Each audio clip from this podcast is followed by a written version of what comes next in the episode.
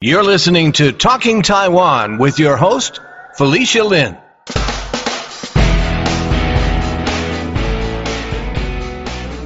Tim Zheng is one of the founders of ITASA, the Intercollegiate Taiwanese American Students Association, and we've known each other since those college days. I thought I'd invite him on to Talking Taiwan to talk about some of the media attention that Taiwan's been getting lately, and the project that he started to document the contributions of WUFI, the World United Formosans for Independence, and overseas Taiwanese to the fight for Taiwan's freedom and democracy. After a non-Taiwanese friend of mine texted me asking me about why Enes Kanter, a basketball player for the NBA's Boston Celtics, was speaking up about Taiwan, I realized that it would be a good idea to do an episode about this and the other celebrities who have shed light on Taiwan, for good and bad. Kanter has called for boycotting the Beijing 2022 Winter Olympics and caused quite a stir by tweeting and speaking up about Taiwan being a free and democratic country and not a part of China, Twitter was all abuzz over this. I had seen Tim weighing in on the Twitter discussion about Enes, so I knew he'd have some thoughts on all of this. We also talked about what motivated him to start documenting the Taiwan independence movement on Wikipedia, and how, in a broader sense, it is about recognizing the role of Taiwan's diaspora in the fight for Taiwan's freedom and democracy during the White Terror era. Welcome to the podcast, Tim. Thanks, Felicia. it's so funny, Tim. We know each other so long. This is not really like most of my interviews. At least I don't see it that way because we are such old friends. We went to college together. So I see this kind of more like as a conversation. Taiwan's been in the news a lot, especially with a lot of celebrities speaking out and saying things about Taiwan, most notably Enes Kanter, the NBA player for the Celtics, right? because I'm not a sports fan, so I got to make sure I say that right. so one of my friends who's not Taiwanese like texted me the other day, and she's like, "What's up with this? Is he Taiwanese? Like, why is he speaking about Taiwan?" So I it made me think maybe this is a good idea to talk about on this episode. So, um, what do you know about him, and how did this all get started? Well, obviously, I don't know Enes Kanter personally. I mean, I, I am a basketball fan, and so I have uh, seen him play, and I did follow him briefly when I first found out that um, his whole family was blacklisted by the Turkish government um, for following a certain Turkish Islamic sect that uh, supposedly attempted a coup on the current leader of Turkey, who some have compared to a dictator of sense, Erdogan. He seems to have absolute power over the Turkish government right now. And as we know, Turkey has a history of empire and also has a history of discriminating against their minorities.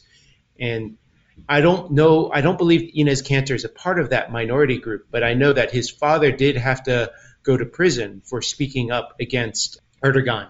And I think his family also became blacklisted, very similar to how um, in Taiwan's history, the immigrant community that spoke up against the Kuomintang also were blacklisted, and the ones who advocated for Taiwan independence and democracy were blacklisted. So, my feeling there's a couple issues with Enes Kanter. Um, he is a practicing Muslim, and what the Uyghurs have gone through in um, Western China, I think uh, the fact that so few Islamic states have spoken up about the Uyghurs has something to do with uh, China's economic power. And so Enes Kanter seems to probably has followed um, oppression of people throughout his personal experience. And I think the Uyghur experience becomes personal to him because he's also Muslim. And then through learning about the Uyghurs, he also got to learn about Tibet and observed Hong Kong and the resistance there. And then, of course, from Hong Kong, you will easily learn about Taiwan. And, and so his activism, I think, towards Taiwan now in particular, and especially Taiwan is probably the nation resisting China that's actually most suited to resist China. Because obviously, Hong Kong doesn't have their own water supply, they don't even have a military whatsoever. And so they simply got crushed and imprisoned. the Uyghurs the same way. And the Tibetans have been in exile and pretty much lost their country also in the 1950s. So I think one of the reasons Kanter's speaking so loudly on Taiwan is he thinks Taiwan still has a chance to survive. So mm. I think that's just and and of course the Uyghur issue is still personal. While the Taiwan issue is alive, the Uyghurs still might have a chance not to be completely genocided. But who knows? I mean, this is just me conjecturing. I don't know him personally. Never had a conversation with him, so I don't know. Right. Um, and this whole thing started, I believe, around October 30th when he tweeted photos of shoes that he had created that were boycotting the Beijing 2022 Winter Olympics, and um, he called them the Freedom Shoes. And uh, we'll share a photo of that on our website for this episode if people haven't seen them. And the, he had these words on them saying no Beijing 2022, move the games, no rights, no games, and very graphically had looked like there's blood dripping off of the shoes. I think that's what alerted the media in Taiwan, especially to this. And then uh, not long after that, he created some shoes that were for Taiwan, and those shoes had the text uh, "Stand with Taiwan. Taiwan belongs to the Taiwanese people." So, um, actually, on the shoes themselves, um, I've been following on Twitter this artist named Badiucao for quite a while, uh, and he's the artist that came up with those shoes. And the Taiwan shoes are both of the shoes. I think all his shoes Badiucao okay. did. Mm-hmm. And Badiucao is a Chinese artist based in Australia. Hmm and mm-hmm. he um, and I, have been following him, so I know his story. So I saw all those all that artwork before they were on shoes in Badiucao's own work. Oh. Um, he he shares them on Twitter, so we could share okay. his Twitter handle. Sure. And he's been very resistant and critical of human rights op- human rights problems in in China. And I started following him specifically because during the Hong Kong movement, he was very vocal and I was about Hong Kong. I mean, I actually mm-hmm. donate money mm-hmm. to his Patreon every month mm-hmm. because mm-hmm. I think it's hard being a Chinese artist uh, mm-hmm. critical of the Chinese sure, government. Yeah, sure. And he actually, through following him, I found out two of his uncles were imprisoned during the Cultural Revolution, as and they were also artists. So he comes from a line of Chinese artists who are social critics, mm. and so. Um, I think it's important to note that he's an artist. He's not a politician. You know, he doesn't know power dynamics. He doesn't know all the history, but he feels um, the pain and expresses mm-hmm. it through his art. And I, I, mean, something that was interesting is he just recently had an art show in some small village in Italy, and the PRC tried to get the Italian government to shut it down. So they are, he is on their radar. Yeah. And, and he's very vocal. He's not the kind of guy who's going to back down. But and so if people are interested, I think that it's definitely worth checking out him yeah. and his work. So yeah, so so that's what I would make. A, I think it's important to note that artist. Okay, yeah, for sure. We'll also share his uh, Twitter handle and does he have Instagram or any social media or websites he has? Thanks yeah, I, I, think he's most active on Twitter. Though there's a lot right. of um, curse words in his um, tweets, especially when he's talking about the PRC. But a lot of people have that. right. And speaking of Twitter, there's been a lot of uh, conversation and criticism of Enes Kanter. Some people like question why he's doing this, if it's just a publicity stunt. And then also some people even criticize the design of the shoes because there's the ROC flag is on there. But at the same time, there's also the flag that symbolizes the DPP or the independence movement. So, I mean, both are represented on the shoes. Well, which explains, you know, if the artist is a guy from China who's a liberal slash progressive minded guy, his only real knowledge of Taiwan will be the ROC. And he won't know that much about the complexity of Taiwan's society or even the independence slash democracy movement in Taiwan. I mean, you could learn, but, you know, I think people's interest is specifically targeting and standing up to China.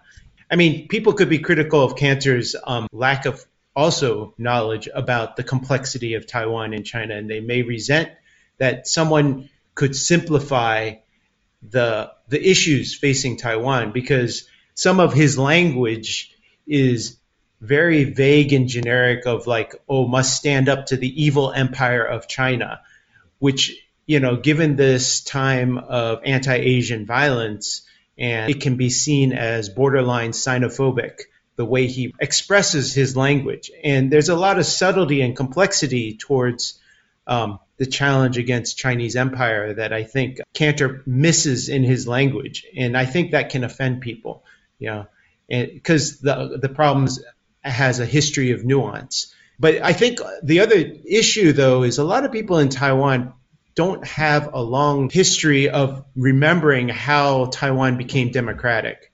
There's a certain perception in Taiwan that when Chiang Ching-kuo decided to end martial law, Taiwan became a democracy like that. Hello, mm-hmm. you know, and then Lee Teng-hui just took over, and we we got free and fair elections, and that's it. You know, oh yeah, white terror was bad, two two eight was bad, but you know, when once Chiang Ching-kuo decided to uh, loosen the rein, the vote to the Taiwanese uh-huh. people, then then we have the democracy we have today, and I think that's an unfortunate perception it's an oversimplification. It's actually not true at all, you know, and mm-hmm. for anyone who lived through that movement. But so many of these young people, they were born in the 90s. You know, if you think about it, someone born in 1990 is like 30 years old now. And TASA started in 1990, right? And so, so while we were starting at TASA, you know, we knew what people in Taiwan were going through. We knew, and most of us you know, you and I, our family members, our extended family, uncles and aunties we knew yeah. growing up mm-hmm. were blacklisted from the Taiwan government. And mm-hmm. It was from ever going back to Taiwan. Uh, we had relatives who were intimidated. Some of them were imprisoned. We knew, right. you know, yeah. one of the ITASA co-founders, Alvin Wong, his father was assassinated mm-hmm. by the Kuomintang you know that and there still hasn't been justice for mm-hmm. Ong Kong Liu, mm-hmm. which leads to the project that you mentioned that I'm trying to move forward on is like because I had a whole discussion on Twitter with this uh, young Taiwanese independence activist mm-hmm. who's like 20 some years old. So, you know, she was born in the late 90s. And one of the Kuomintang leaders uh, mentioned something about going to the United States to get support for the KMT, which seems like a joke in a way because we know the KMT has no real overseas support outside mm-hmm. of what they buy, mm-hmm. and they never mm-hmm. really did outside the yeah. money they spent. Yeah. You know, for those of us in the United States. So you're saying someone current in the current KMT is saying they want to get support from the Taiwanese American community? This guy just came to the United States to give a speech and then went oh. back to Taiwan to sort of flex how he has oh. support in the United States. Oh. The main thing is the reaction by this young Taiwanese woman was that you know my mom and dad tells me that overseas Taiwanese people are very pro Taiwan, but I think they're pro pro KMT, pro China. Oh. Hmm. And that shocked me because this is uh, yeah. a this lady is half Washang, half Holo, yeah. but has no connection to the overseas resistance movement that mm. you and I grew up with. Yeah. And doesn't know anything about it. And you know, I don't blame her. It's right. not taught. It's not mm-hmm. uh, Taiwan mm-hmm. talks about really just the struggle in Taiwan. Very mm-hmm. few know about the struggle of the Taiwanese right. people in the 50s, 60s, 70s, and 80s mm. outside of Taiwan, and how basically the reason there was no struggle in Taiwan in the 50s to the 80s is because if you did, you were either executed by the government, imprisoned, broken, tortured, mm-hmm. or silenced. Mm-hmm. And so much of the torch of Taiwan's freedom and democracy was carried by the generation outside of yeah. Taiwan. And yeah. Taiwan doesn't really know about that story. That's why I'm trying to. And then, you know, my dad's living with me. He's 82. And that generation to try to put their stories on the internet is just beyond them. I mean, right. I help them, yeah. and and some of them don't even know about the organization they started, which was like a worldwide organization that we yeah. were aware of. They would have mm-hmm. conferences. And they would invite the speakers. And mm-hmm. the DPP, mm-hmm. when it started, as we know, got so much financial support from these this overseas Taiwanese community. Yeah. Mm-hmm. And it was in Europe, Japan, United mm-hmm. States, and mm-hmm. Canada, and mm-hmm. South America. And it was a very strong network of dedicated Taiwanese immigrants who believed very strongly in Taiwan's self determination and independence. And I feel like credit's not given to that effort of, that generation's movement. and actually really just knowledge isn't there among t- young Taiwanese people. And so if you grew up during that time period, you saw how difficult it was to get international support for Taiwan. And so someone who's in modern Taiwan who doesn't know how hard it is to get any kind of celebrity traction to talk about Taiwan, we might question someone like Enes Kanter more simply. Oh, this guy doesn't know anything. But because Brian's pretty young to me, you know, and he may not have a sense of how difficult it was to get uh, international celebrity, even if he doesn't speak precisely, to speak out for Taiwan. And so, me living that history, and you also living that history, when someone like Enes Kanter speaks up, you're like, "Hey, this is great." you know, yeah. he's not. Yeah, it's not perfect what he's saying, but John Oliver actually talked to the New Bloom people and got a really good story and did a much better presentation about Taiwan. A note for my listeners the Brian that Tim mentions is Brian Hioe, the editor of New Bloom, an online publication which provides radical perspectives on Taiwan and the Asia Pacific. Also, New Bloom was consulted by John Oliver's team for the segment he did about Taiwan on his HBO show, Last Week Tonight. Here's a clip from that segment. But Taiwan is not just a functioning democracy, it's a major player in the global supply chain. Taiwan was the fastest growing economy in Asia last year, and it's the world's key manufacturer of semiconductors, which are used absolutely everywhere in products from cars to sex toys. So the next time that you fire up a butt plug that has 100,000 times more computing power than the Apollo moon mission, make sure you say, thanks, Taiwan. So all of this brings us to where we are right now, with Taiwan established as a highly developed and wealthy country, and yet no one is allowed to call it one. And that brings us back to the huge unresolved issue of Taiwanese sovereignty, because China now sees claiming Taiwan as a key point of national pride, with Xi Jinping calling reunification part of his vision for the great rejuvenation of the Chinese nation. And anyone wanting to do business in China knows that calling Taiwan a country is a massive faux pas. And it's not just the Gap and John Cena who have found this out. So he had a lot more subtlety than someone like Enes Kanter and mm-hmm. a Chinese artist in Australia who's resisting the PRC. He will, whose knowledge of Taiwan will be much less nuanced and understood mm-hmm. because they just didn't talk to that many Taiwanese people. Mm-hmm. But that's okay, you know, to from someone who's seen it, how difficult it is for Taiwan to get international support. And even now, people should realize, like, yeah, it's big news that Honduras might elect a pro-China candidate, and Taiwan will lose one more nation recognizing mm-hmm. the so-called ROC. You know, mm-hmm. and so, mm-hmm. And but by default, that's Taiwan. And so, I think um, people shouldn't kick a gift horse in the face, I guess, whatever that saying is. You know. Yeah, look th- a gift horse in the mouth. I don't know. yeah, I mean, either way, Enes Kanter, out of nowhere, is supporting Taiwan. Yes, it's yeah. not accurate 100%, but you know, rather than insulting him, we should probably actually try to reach out and work with him and educate him. And if he still doesn't want to be educated, then you know we can just take his support with a grain of salt. But mm. he's been saying we need to resist the PRC. And if mm-hmm. Taiwan doesn't want to actually get bombed and invaded, they need to have some leverage from international support mm-hmm. because Taiwan right. alone cannot stand up against China. And so yeah. I think that's one of the yeah. things that um, international Taiwanese Americans who have still connections and concerns about Taiwan and the people living in Taiwan will encourage and support that. Right, and he actually appeared on CNN to express his support for Taiwan. Also, notably, the president of Taiwan, Tsai Ing-wen, actually made a video recorded statement thanking him for his support and saying, like, you know, basically that the people of Taiwan are rooting for you. So it's really gotten a lot of attention for sure.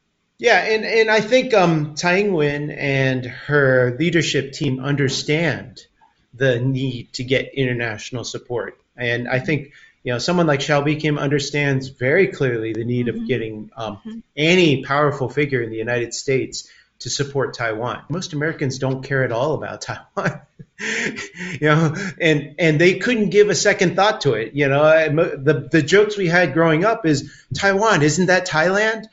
Yeah, yeah. yeah, right. they, they they don't know the difference, you know, here, mm-hmm. and so for for someone to be able to try to bring Taiwan to the spotlight beyond um, the current xenophobic issues, anti-Asian violence, but also the reality that the PRC is a real power competitor to the United States in the world now. Mm-hmm. And yeah. so that so whether or not the United States actually cares about Taiwan, it's more like they are more worried that they're not as powerful as they used to be because the PRC is so powerful. So someone, some people in Taiwan may just like, oh, the U.S. is just using Taiwan to leverage its fear of not being as powerful as the PRC. And there's a truth to that. Like, I don't think the United States really cares about Taiwan's self-determination or freedom. But I think someone like Tsai Ing-wen understands, well, you know, we should use them too. mm-hmm. And and I think that's a part of the game. You know, you need to u- leverage people like Enes Kanter. You need to leverage people like Badiucao, that Chinese artist, to support Taiwan. No one's really going to care about Taiwan more than Taiwanese people. And so for someone to expect any outside group to really come in and save Taiwan, it's just not going to happen. It's going to be up to the Taiwanese people. That's how I right, see it. Right. Yeah. Yeah, for sure.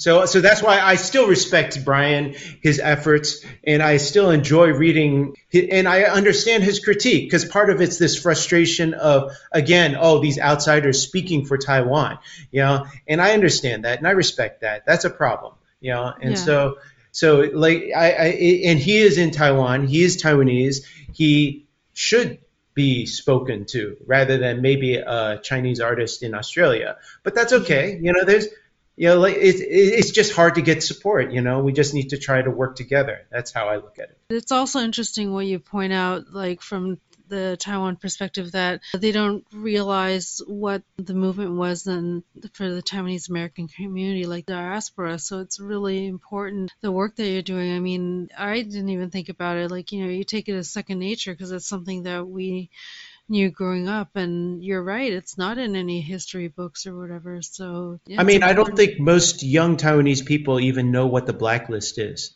mm. you know oh mm.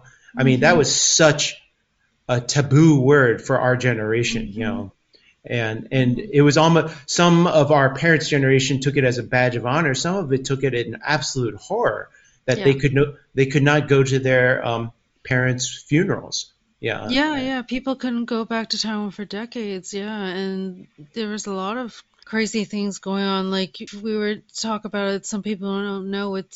Think it sounds very paranoid, but we know that there were also um, student spies who were located on the university campuses. My angel. yeah, yeah. Who were keeping track and monitoring and making reports on their fellow students and reporting back to the Kuomintangs. Well, you know, on our campus, we had the Friends of Free China at Purdue University. I think there was one also at University of Illinois when you were there, right? Some Free China organization. All I know is that e- even when we did the first ITASA conference yeah. at Yale, yeah. um, Eula and Cindy and them received a um, anonymous mail of like basically like with red marker like blood on them. Really? I mean, there was. I never it was, heard the story. Oh yeah, yeah, yeah. Eula and yeah. So the Yale Itasa had this um, intimidating letter. Eula was just like, "What is this? I don't get it." Because you know how Eula is, right? It's like, it's like we're not planning anything like subversive or anything like this. Why are they sending us this? And and some of it was in characters, and you know oh. these are mostly Taiwanese Americans yeah. who don't read. Yeah, don't read Chinese. Well. Yeah. Mm-hmm. Yeah. So. Yeah. Yeah, and then actually one of the funny stories, you remember Slee, right? Steve Lee. Yeah, yeah. yeah.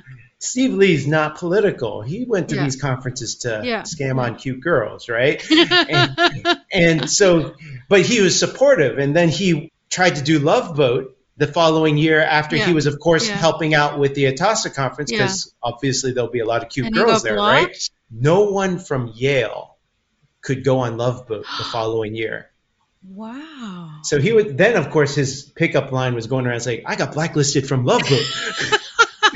because you know the blacklist was something all of us knew about, which modern young Taiwanese people have no clue about. Uh-huh, so, uh-huh.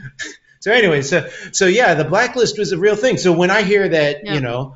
Uh, Enes Kanter is blacklisted from going back mm-hmm. to Turkey, and his mm-hmm. family is, mm-hmm. you know, to someone whose family was also blacklisted, you know, this is a real thing. You know, that's respect.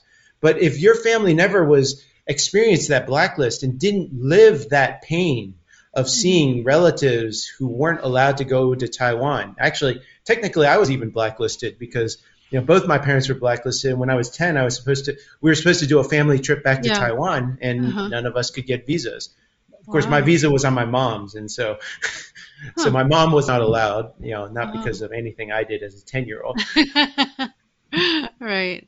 but yeah. yeah So yeah i mean similar story with my parents like they they had very weird like delays and circumstances when they we were in canada and they wanted to go back and but i would always get approved because i had a us passport. And i think my sister was okay too because she was canadian. But my parents they they always had some issues. And i think they even had a phone call from the TECO is saying something like when they asked what was the delay, they're like, "Well, you know what you're guilty of," or something like to that effect. You know, that was the res- response. You know, yeah, yeah. Oh, going going to the potluck dinner with a bunch of Taiwanese people is your, what you're guilty of. yeah, being in like some Taiwanese association or something. Yeah. yeah. Um, well, I mean, in the case of your parents and my parents, it goes a lot deeper than that because there's activities that they're involved with and when they were in college and like different activism for sure. Yeah. Yeah, you want to talk a little bit more about your dad? Because it Um, wasn't it 50 well, the years? big the big project that uh, uh, that I was very disappointed that very very few people in Taiwan know about is the history of the World United Formosans for Independence, Right. WUFI, and that was uh, the international grassroots independence Mhm. movement that was started officially in 1971. And my father named me Tim the same year I was born in 1971 after the Taiwanese independence movement because he was so Mhm. inspired by WUFI. And um, and the and technically all most of the members of WUFI were already active in the independence movement as soon as they became graduate students and left Taiwan in 1960s.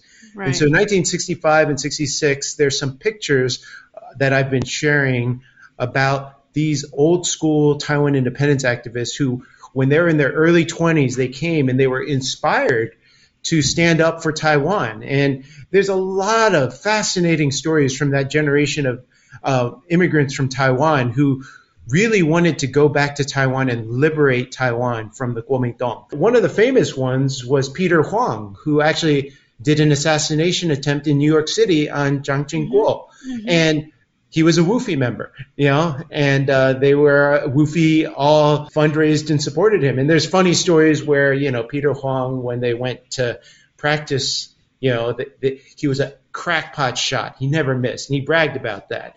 But then he's like 20 feet away from Chiang Ching-kuo and he Mhm. misses.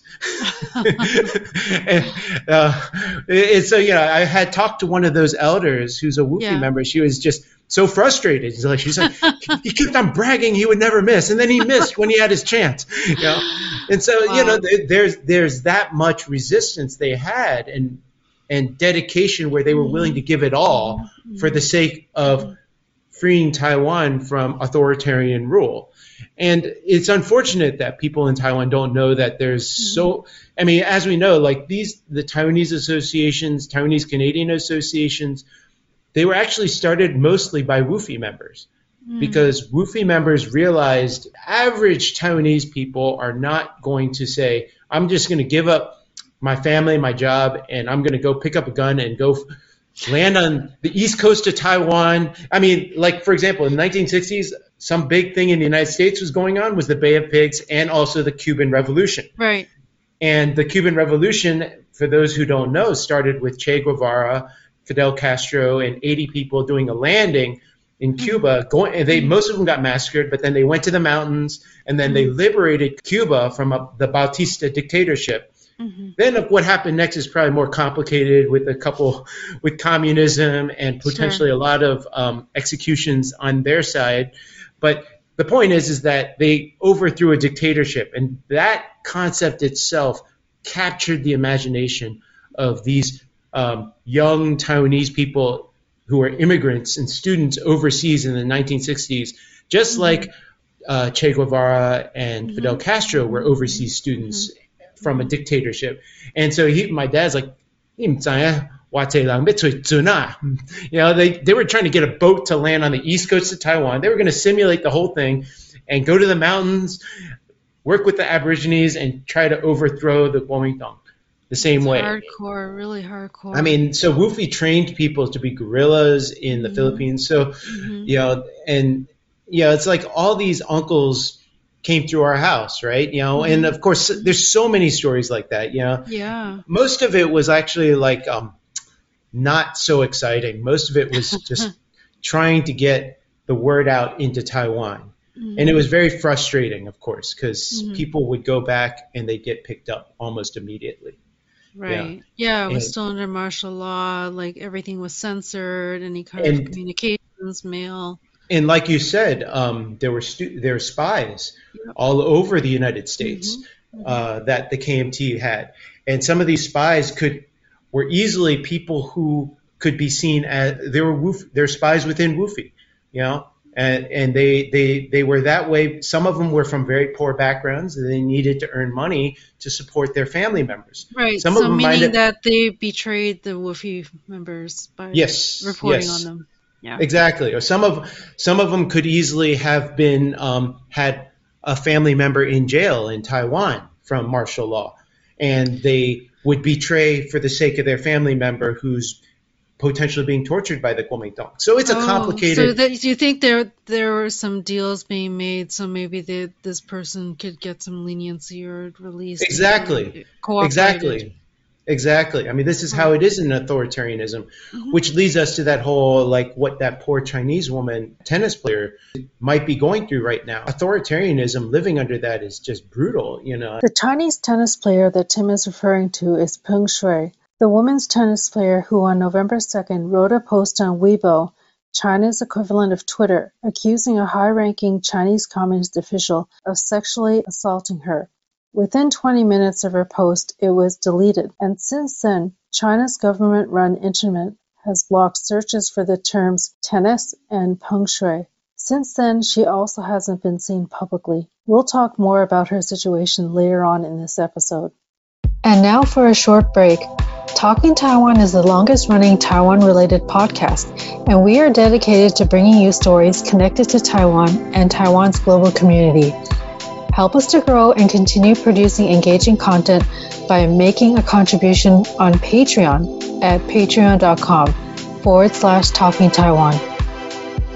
This is something that uh, most people should be grateful for. And unfortunately, I think most of us take it for granted when we don't live under authoritarianism. Mm-hmm. And I think that's one of the things right now, the modern generation of Taiwanese young people have no sense of what it is like to be under an authoritarian regime. I mean, even most Taiwanese Americans, like our peers who grew up in the United States, mm-hmm. they, they, we heard the stories from our parents, but so many of our friends like, yeah, yeah, yeah, but that's in Taiwan. It's not my issue. Mm-hmm. Mm-hmm. You know, I know so many Taiwanese Americans like uh, from our generation that didn't care that yeah, that's true too. If you didn't delve into it, I mean, you heard about even like even if you had relatives, like people didn't talk about it too.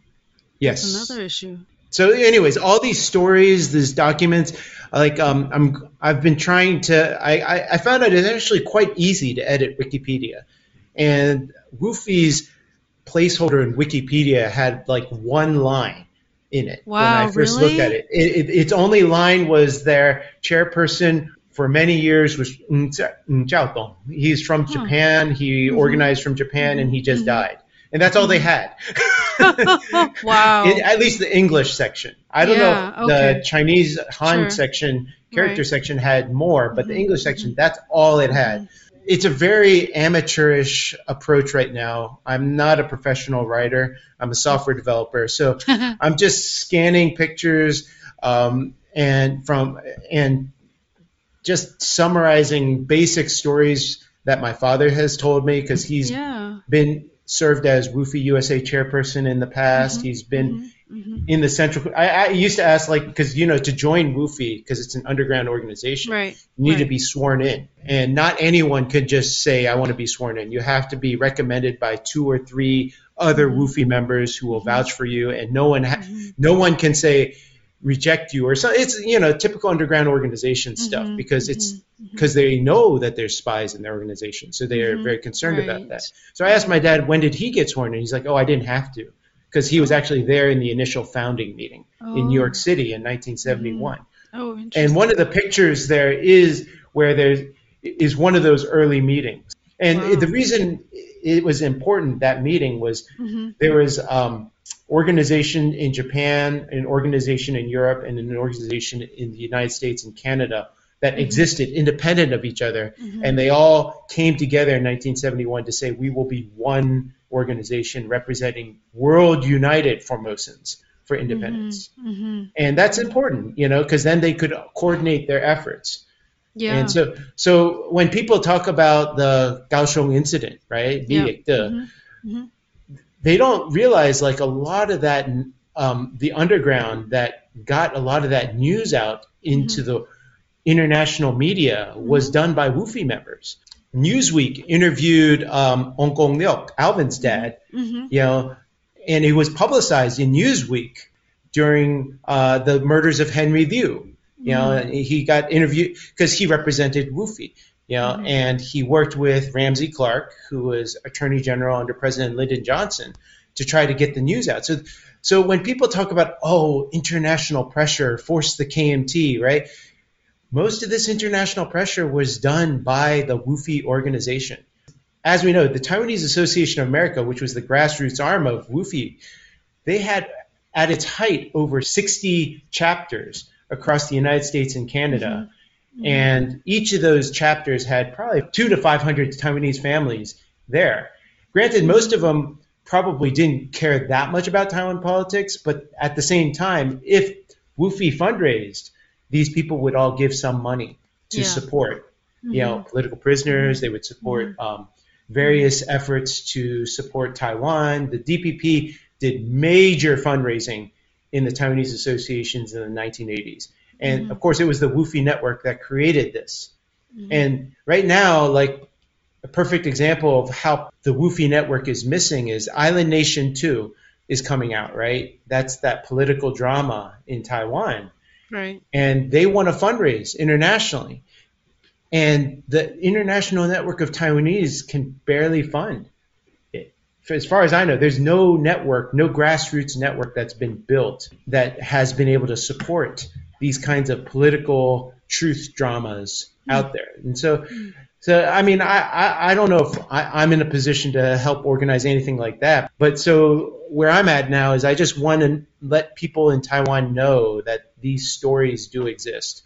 That the there there was an entire generation of over several thousand Taiwanese mm-hmm. international immigrants that were willing to mm-hmm. give almost everything for Yeah. the sake of providing a, for Taiwan's democracy, and they worked their butts off, like Yeah. day in, day out, Mhm, week in, mhm. week out, to try to see this, um, see Taiwan be a democratic country. So, so when Chiang Chiang Ching-kuo actually decided to give up martial law, I don't think he did it to magically give Taiwanese people their democracy. They did it. He did that because he had no choice. Yeah.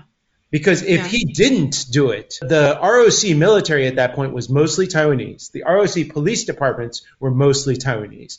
If he was to try another 228 in 1987, the Waisheng people would be completely overthrown from power. Hmm. So it was actually a compromise step. And actually, honestly, it's probably better to compromise like that because it would have been really bloody. You know, and who knows? PRC might have taken advantage of a civil war in Taiwan at that point. There is a lot of reform being called for, and reform of like having elections, and then True. um, he there was the assassination attempt. I think that really like woke him up, and a lot of these things like conspired. I think. Yeah, yeah. There's a lot of things. Uh, Basically, it was a showing that Taiwanese people were ready to go all out.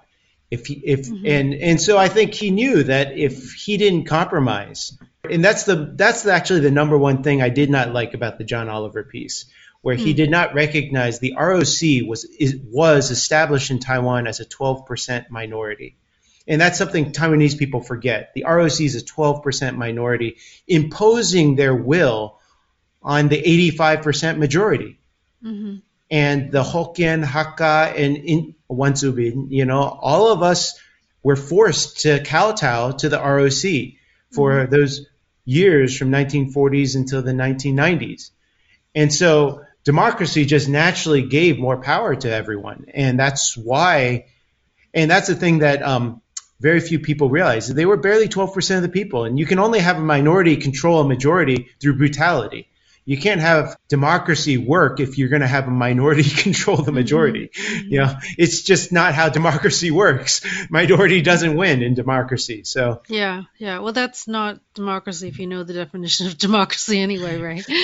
yeah, exactly. Speaking of John Oliver, he talked about he criticized this pro wrestler actor John Cena, who was like promoting his latest movie, one of the Fast and Furious sequels, and, and initially when he was in Taiwan, he said something something like that Taiwan's a country or something. And then later on, he went on and spoke in Mandarin, saying, oh, that he apologized to China for the mistake that he made and so on. You know, we also have people like that who are on the other end of the spectrum. And then you also mentioned, uh, don't know if I'm going to pronounce her name correctly, but Peng Shuai, the women's tennis player. You want to talk about that situation? Well, you know, I mean, this is the complicated challenge of standing up to authoritarianism in China, right? Um, John Cena was not in that mode to stand up to authoritarianism. He was in the mode that he is contracted to earn money for the Fast and Furious. And so if you are contracted to earn money from an authoritarian dictatorship, then you do what you have to do, you know? So he's not a political activist, right? So he's there to, to earn money to sell his movie to China. And he did, you know, and so that's why he said what he said, you know. And Peng Shuai is lost in all this is that she's a sexual assault victim by one of the most powerful men in China in the in an authoritarian regime, and she dared to speak up. And so Valerie, my wife, she's very concerned whether or not she's actually alive mm-hmm. because the face issue is so tremendously damaging. And she really didn't give this guy any face in that article. And now that it's been out, there's like no face because right now, wherever that guy goes in the world outside of China, people will see him as a rapist. And he was apparently one of the guys that put Xi Jinping in power. And so this is something that is very worrisome about her future. So the Women's Tennis Association, and the thing is, Peng Shuai was a world number one tennis player. She's been in the World T- Women's Tennis Association circuit for over 20 years. People like Chris Evert Lloyd knew her when she was 14 mm. and and probably remember her as this Chinese girl who looked up to her right? Mm-hmm. You know, because these giants in women's tennis remember all the talented young girls that followed them. And sure. so, so at 35, when Peng Shuai decided to pen that, she might have been willing to die for her to t- tell that truth. Because anything we've seen from her is videos which could easily been edited, videos from could have even been old videos from previous year, you know, and even that video interview, you know, it's like a video interview I don't know if you've watched the AI technology that China has right now. They can create people in a video interview very easily to look and sound exactly like a, another human being. You know, software is really freaking amazing right now, you know, mm-hmm. in doing that kind of stuff. If she hasn't met anyone in person, then we, we really have no idea, like anyone in person outside the PRC power structure.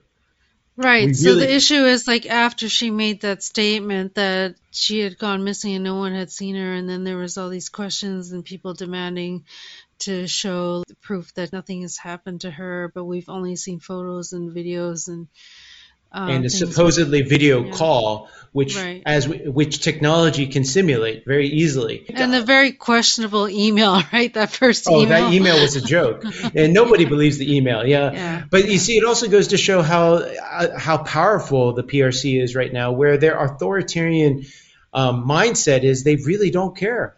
You know, they have so much power now. They they their wealth may exceed the United States. They may be the wealthiest nation state in the world right now. Granted, it's not per capita because there's so many people in China, But you know, it's like when they have that much wealth, they have that kind of power, and they are run in a way where they don't need to answer to the people of China because they're not run as a, as a democracy, then that cadre that controls that wealth and power can do pretty much anything they want. People who have resisted authoritarian regimes in the past resent that. Now, of course, if you see it from um, maybe the, some Chinese perspectives, they might say, like, well, you know, the West has always operated as an authoritarian regime. They went around and oppressed people. And so they used that as their mindset, saying it's okay for us to do it because if we don't do it, they'll do it to us. And that's the logic that keeps a lot of people from thinking like we're no different than them, you know, and we're just doing it to protect ourselves from them doing it to us, you know, which which is the perpetual cycle, you know, right now. So I don't know what's going to happen in the future. Um, I'm obviously very Western educated with a Western mindset, you know, so liberal human rights is something that I take for granted and believe most people would enjoy, but I don't want to speak for people in China on what whether or not they appreciate that. But I do know that many people in China do want to leave China. My eldest son is in college right now, and mm-hmm. so many people in U.S. universities are from China. Mm. And and of course, and so like you know, with Peng Shuai and what's going on with Twitter, I also what we should also mention is I think she also is strategizing for the Beijing Olympics. Mm. Uh, the Winter Olympics is coming in February, mm. and if she's going down, she has support from. She will get. She I think she believes she would get support from powerful female tennis players you know, Serena mm-hmm. Williams, mm-hmm. Naomi Osaka, you know, and of course Billie Jean King and Chris Evert Lloyd. I don't know if she mm-hmm. expected them so quickly to support her. You know, shoot, even John McEnroe's brother. but then I, I, think if she doesn't show up, and if they don't really cancel troubling. the Beijing Olympics, right? Mm-hmm. One of the things we w- can expect to see at the Beijing Olympics is a lot of female and male European and Western athletes revealing statements about Peng Shuai, hmm. which is which is not ideal, right? We would of course much rather see her safe, alive, and able to yeah. um, travel and be free, and possibly even having investigations about sexual assault mm-hmm. of, of her, uh, like a fair and free I mean, United States isn't perfect either. We know that we had a president yeah, who yeah. was accused of sexual assault. We had a governor of New York, right, who's mm-hmm. mm-hmm. yeah. who, who, I mean, so this is a challenge, right? There's no yeah. perfect answer out there. Mm-hmm. We would hope to see this, but I think what we're going to see is continued um, protest and and I don't, at least for the Beijing Olympics, one way or the other. Either they cancel the Beijing Olympics, and that'll depend on how what other international organization also picks up the mantle of where's Peng Shuai. Right. And mm-hmm. so far, the Men's Tennis Association hasn't followed yet. Mm-hmm. Only the Women's Tennis Association mm-hmm. has mm-hmm. pretty much said they're going to cancel their events in China, cancel on the money. If the mm-hmm. Men's Tennis Association follows, mm-hmm. then that might snowball to other sports. And then if most of the several sporting organizations also follow. And I hear Finland is thinking of canceling on the Beijing Olympics, but you know, Finland's not enough. You know, it has right. to be several powerful nations. Right. If they all cancel on the Beijing Olympics, that actually might give some leverage for her to show up. Of course, we don't know what the state she's in, you know, and yeah. so if she is yeah. in just the state of the videos we've seen, then maybe they'll just send her out in exile, you know? At that point, who knows? Though it, it's really hard to say because yeah. with authoritarian regimes who feel wronged, who feel mm-hmm. who have low self-esteem, mm-hmm. Mm-hmm. you know, you just never know because as we know, people with low self-esteem can do a lot of damage in this world.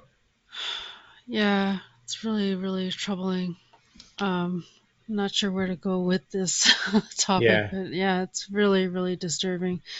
You know, at every turn, like all the things that the Chinese government thinks that they can get away with. I mean, Myanmar is a perfect yeah. example. Mm-hmm. Myanmar uh, many uh, we were when we were in the 90s and Yeah. young and, and the free burma movement was huge. Hmm but then at the time the number one funder for the burmese military and dictatorship were us multinational corporations that were funding the burmese dictatorship. So we as americans could pressure us multinational corporations to not be so authoritarian and kill so many Burmese people. And so then um, that's how Aung San Suu Kyi was able to get back in power. But now the Burmese military is funded by China and Chinese corporations. So we almost have no leverage over this military dictatorship. So ASEAN just recently had their meeting and with China and ASEAN the Southeast Asian countries, and I'm more aware of that because you know my wife is from Singapore, you know, and so I I get to learn more of an ASEAN perspective. Mhm. Um, they refused to have the Myanmar representative there, even though China asked for that. So that just shows very clearly that China has already said this new Burmese dictator should represent Burma. So Mhm. The approach China clearly has towards their empire is they want to have vassal states that give back money to the central empire like it did in its past. And i think they they they, they they're trying to repeat that pattern. Mm. you know, that, which is what i think the belt and road initiative was trying.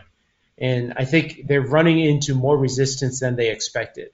One of the reasons i think lithuania and a lot of these other baltic states are um, are turning Mao to Taiwan and trying to resist China in any way they can is they saw what happened to Greece and they saw also what happened to Serbia or was it Montenegro? Montenegro bought into Belt and Road. Greece has bought into Belt and Road. Now they're in absolute debt to China and they pretty much have to do whatever China asks. Otherwise China can destroy their economy in the global economy. And so, so, so right now there's a lot more resistance, but then you can't even rule out racism because you know, um, wh- white people don't like East Asian people having more power than them. Hmm. That, that that's also a complexity, you know. So there's a lot of issues um, to think about with regards to this. I think as Taiwan navigating this difficult, powerful world we live in. I think Taiwan, uh, Tsai Ing-wen's been doing the right thing. She's trying to get as many allies internationally as possible to support Taiwan. I hopefully whoever follows her is just as strategic internationally, making it difficult for China to just say, "Oh, we'll just take Taiwan and no one's going to say anything." It can't just be the United States that supports Taiwan. It has to Right. be as many countries as possible. And I think, um, I think, uh, and and of course, the United States should play a part. And as a Taiwanese American, I, as Taiwanese Americans, we will do our part to Mhm. try to encourage the United States to still support Taiwan, but it has to go beyond the United States. And Yeah, that's why Enes absolutely. Kanter is great, you know, because and I think Mhm. Taiwanese people shouldn't shouldn't reject that because Enes Kanter can maybe unify Islamic support for Taiwan. You know, there's nothing wrong with that. We could always That's use interesting. so- Yeah. Because he is an Islamic person, and maybe he Mhm. can make more uh, Muslims aware. Is there anything else that you wanted to say about your project to document the Taiwanese independence movement, WUFI, or any other things that you think we didn't cover? What I think is, would be great is if more people were willing to join, and that's the beauty of Wikipedia. Anyone can create a, an account.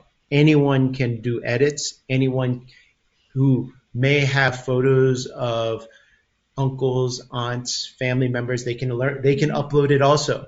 And it'd be great if we just work together because history, as we know, has many different perspectives. And I think the richest history is the one where we get as many perspectives in there as possible.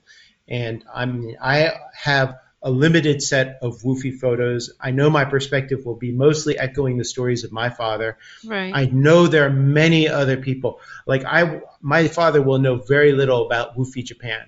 My mm-hmm. father will know very little. He he has friends in Woofy Europe, but he won't mm-hmm. know the details about the work that they've done. right. you know, Right. Woofy South America slash Central America. They also like the Sa- Sao Paulo, Brazil. No, some people may not even know there's a whole Taiwanese village in Sao Paulo, Brazil, Yeah. and those people they did a lot of their work too, and their story is Mhm. fascinating, you know. Mhm. And I think I think for Taiwanese people to know that there was an actual global movement to try to Yep. fight for Taiwan's freedom. Mhm. You know, they should be inspired by that, and they should know that you know we should try and recreate that. You know, and because Taiwan needs it right now in a different way. You know, Mhm. and I think Yeah. um, I think uh, all of us can do our part to help. Yeah, absolutely. So, I mean, it just takes one person to get started, you know, so it's important that you got this started. Where can people find this Wikipedia page? I will send you the link. You can share it. Okay. It's Yeah. All you need to do is actually search for Woofy W U F I on yeah. Wikipedia, and Mhm, mhm. And my outline will show up. Yeah. and I put in some of the pictures. You know, there's a lot more pictures that are there, but actually the pictures I put in were mostly from the 1960s and early 1970s Mhm. because there's a lot more actions in the 80s and 90s, especially after the the Kaohsiung incident where the Taiwanese Association became huge. But in the 60s, there were hardly anyone. The fear was so great, know. And actually, what's cool is about those pictures is like I grew up with a lot of those uncles, right? And so yeah. like Thomas Thomas Yang, Zhongchong, Yu Yu Zhongchong. Mm-hmm. I didn't see him with sunglasses and chains wrapped around him representing the Taiwanese people. He looked like he was in his twenties, you know, looking angry. So, anyways, it, it's so I mean, great that you have all these pictures. Yeah. Well, Woofy actually has these pictures, Yeah. and these eighty-year-old men came up with a calendar to try to share a paper calendar to try to share their history. And you can imagine how a paper calendar, how many people are going to look at a paper calendar. I mean, I've got Is there the cal- is there somewhere people can order those if they're interested? apparently the Woofy office in Taiwan probably has boxes of these calendars that no one's Oh. buying. Like my mom and, and dad had They like need five, to they need to have like a website and a way to ship them and stuff, right? I mean, I, I mean, look, the, the average Woofy member is in his 80s, right? Yeah. Many of them have Yeah. passed. So the young Yeah. guns who are who are doing it are in their 70s and 60s. Mm-hmm. yeah, yeah. and actually, one of the things people may not know is like, I actually, even in Taiwan, they're now talking about Professor Chen Wen Chen, right? Uh-huh, yeah. He was a part of the Woofy network, you know? And Mm. it's like that. It's so, so even little stories that are trying, finally getting back to Taiwan, because I watched the Taiwan Plus thing on White Terror. Mhm. There was no mention of the blacklist in the Taiwan Plus thing on White Terror, and there's no mention of Woofy. They just said this vague international pressure, you know? Oh wow. Yeah. Yeah. And so so so I think it's it's it's about time Taiwanese people know that it was a long, painful movement that people did and sacrificed, you know, their money, their energy to build that so-called international pressure because they they should the, any Taiwanese person who's left Taiwan will re- learn learns really quick that internationally most people don't give a crap about Taiwan. Mhm, mhm, mhm. So it took Right. Taiwanese So like where did all the media so-called any- if there was international pressure come or- from? Right. Yeah, yeah. Oh no, you know, FAPA, we had like senators and congressmen Yeah. speaking out for Taiwan. You know, Stephen Solarz is a senator from, you know, there there was um, money, time, and energy that generation did to try to build relationships with U.S. senators and congressmen to pressure them, pressure the U.S. government to support Taiwan's uh, self-determination and democracy. And and it, it, it's something that people in Taiwan may not know about, and and it's it's something that isn't easy for um, that generation where their English wasn't taught well in Taiwan. Yeah. Yeah. Yeah. Modern Taiwanese young people, their English is so much better than that generation's English. You know, I mean, the internet didn't exist, right? Yeah. Yeah. So yeah, so so if, so if people our generation have stories, that'd be great if they get an account. If there's Yeah. young people interested who are skilled in Wikipedia editing and they want to improve the formatting, because my formatting attempts are not that good. They're very amateurish. You know, that'd be great also. You know, my Yeah. software development background is in data. It's not in front end development. So Uh-huh. anyone who's a front end person who can just make it look nice, that's great too. And the other th- reason I re- realize the urgency is many of these Woofy members are passing on. Yeah. Yeah. Many Yeah. of them, uh, Yeah. many of them passed on earlier for their sacrifices. Now they're just passing on because they're old.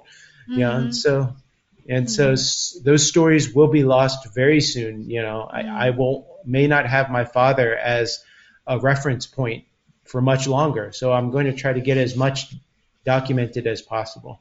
Yeah, I mean, I don't know. You're only one person, but I'm sure, like, hopefully there will be other people that hear this and the word gets out and um, more people will join this effort.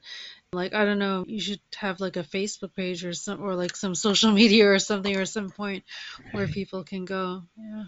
Yeah, I mean, I, I mean, there's a Taiwan history Facebook group that I just Yes. recently joined, Yes. and I think, um, I think, I think there will be. I think through that his, that group, I might be able to find people, and because those people just naturally care about Taiwan Yeah. history, and so I probably will. I have a article post on in that Taiwan history Facebook Yeah, I've group. seen your posts. Yeah, so if anybody wants to know if and you're on Facebook, yeah, just look for the Taiwan History Facebook group. Uh, the, I think the moderators are Courtney Donovan Smith and Michael Turton, who are, you know, also pretty well-known commentators in, in, Taiwan about yeah, Taiwan. and they, they they're more current in Taiwan. So Yeah. I, like my agenda in this is just uh, the generation of migrants from Taiwan that left Taiwan in the 60s yeah, and the 70s and 80s, who the diaspora who were willing to give their lives for Taiwan's freedom. Mhm. I want I don't want that story lost. And so that's my biggest agenda. I want to document that Right. their choices, their stories, and and and so people in Taiwan can know, and just in general, someday you know, future generations of diaspora Taiwanese can know also, and maybe that might encourage them to also continue to support Taiwan, even though they're third, fourth generation. You know, Felicia, we can talk for a while. yeah, We- yeah, yeah. We don't. We haven't talked in ages. You know, it I feels know, like I know. I yeah, know. COVID makes it hard, right? So Yeah. for us, we used to see each other in New York City, or you'd come Yeah, down sometimes. So yeah, yeah, yeah. I wanted to thank you so much for taking the time to be on Talking Taiwan to share some of your thoughts and commentary about what people have been saying about Taiwan, and then your very important project to document the overseas Taiwan independence movement. great. I've been speaking with Tim Chung, one of the founders of ITASA, about his project to document the stories and contributions of Taiwan's diaspora in the fight for Taiwan's freedom and democracy during the White Terror era. If you're interested in helping Tim with this project, you can do so simply by creating a login on Wikipedia, which, as Tim said, is really quite easy. And you can start editing and adding to the Wikipedia pages about WUFI or the Taiwan independence movement. If you enjoy this episode, go on over to Audible or Apple Podcasts and leave us a review there. It helps others to discover Talking Taiwan. Tell a friend about us or subscribe to us on your favorite podcast platform. To learn more about any of the items mentioned in this episode, visit our website, talkingtaiwan.com. There we'll list any related links. Thank you for listening to another episode of Talking Taiwan. I'm your host, Felicia Lin. Talking Taiwan is brought to you by Forumosa.com.